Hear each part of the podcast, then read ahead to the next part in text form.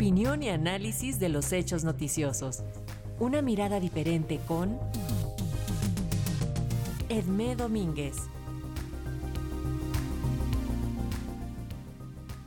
La doctora Edmé Domínguez Reyes, profesora en Relaciones Internacionales y Género en la Universidad de Gotemburgo, analiza los temas que se abordaron en el Foro Económico Mundial que anualmente se celebra en la ciudad suiza de Davos. Fueron muchas las noticias, comentarios y análisis salidos del Foro Económico Mundial en Davos la semana pasada. Por un lado, resaltaron las preocupaciones en cuanto al legado post-COVID con difíciles recuperaciones la ola inflacionaria y crisis energética afectando sobre todo a Europa, la continuación de la guerra en Ucrania y del enfrentamiento Estados Unidos-China. Por el otro, se notó un cierto optimismo de que Ucrania haya tomado la delantera en su guerra con Rusia, que los precios de gas hayan bajado, que la inflación esté siendo controlada, que los extremistas republicanos no hayan obtenido la victoria planeada en las elecciones más recientes del Congreso norteamericano que China haya por fin cerrado su hermética política anti-COVID y que las preocupaciones sobre una posible recesión económica en 2023 se hayan calmado un poco. Sin embargo, no todos comparten ese tímido optimismo. Muchos países del sur global están aún luchando con las consecuencias del COVID, ciclos inflacionistas y desajuste de las cadenas globales de producción. Este no es el caso de países como la India, que envió la delegación más numerosa a este foro mundial y que aprovecha la debilidad de algunos para hacer negocios. Se pronostica que su crecimiento económico será el más acentuado en el mundo en las próximas dos décadas.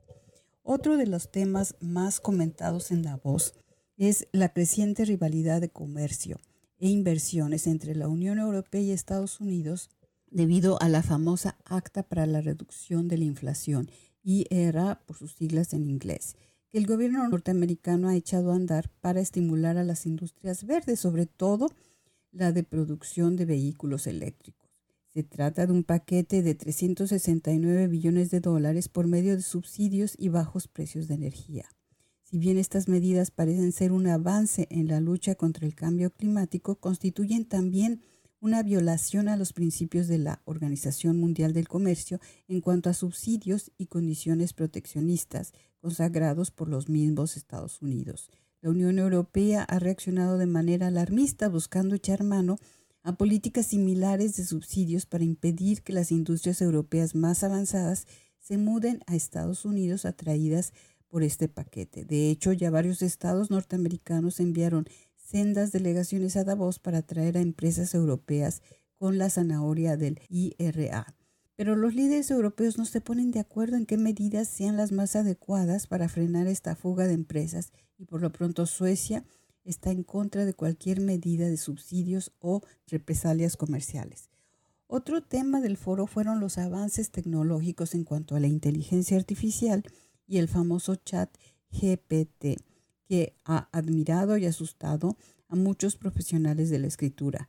Tan es así que los profesores de la universidad, que en vez de exigir exámenes de aula pedimos ensayos hechos en casa, estamos alarmados de que muchos de ellos sean elaborados a pedido por este chat.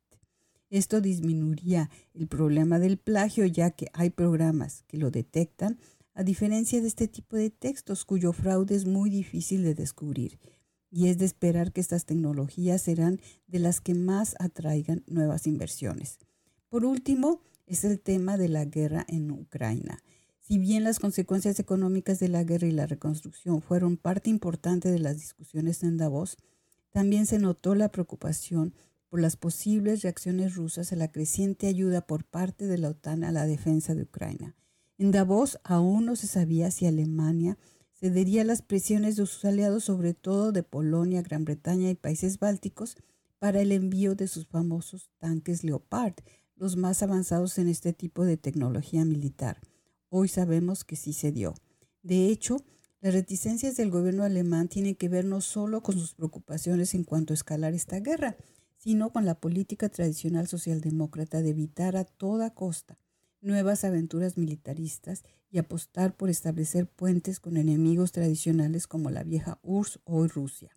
Este es el trasfondo de la política de detán, distensión y política hacia el este desde la época de Willy Brandt en los años 70 hasta el periodo de Angela Merkel, aunque ésta perteneciera al Partido Demócrata Cristiano.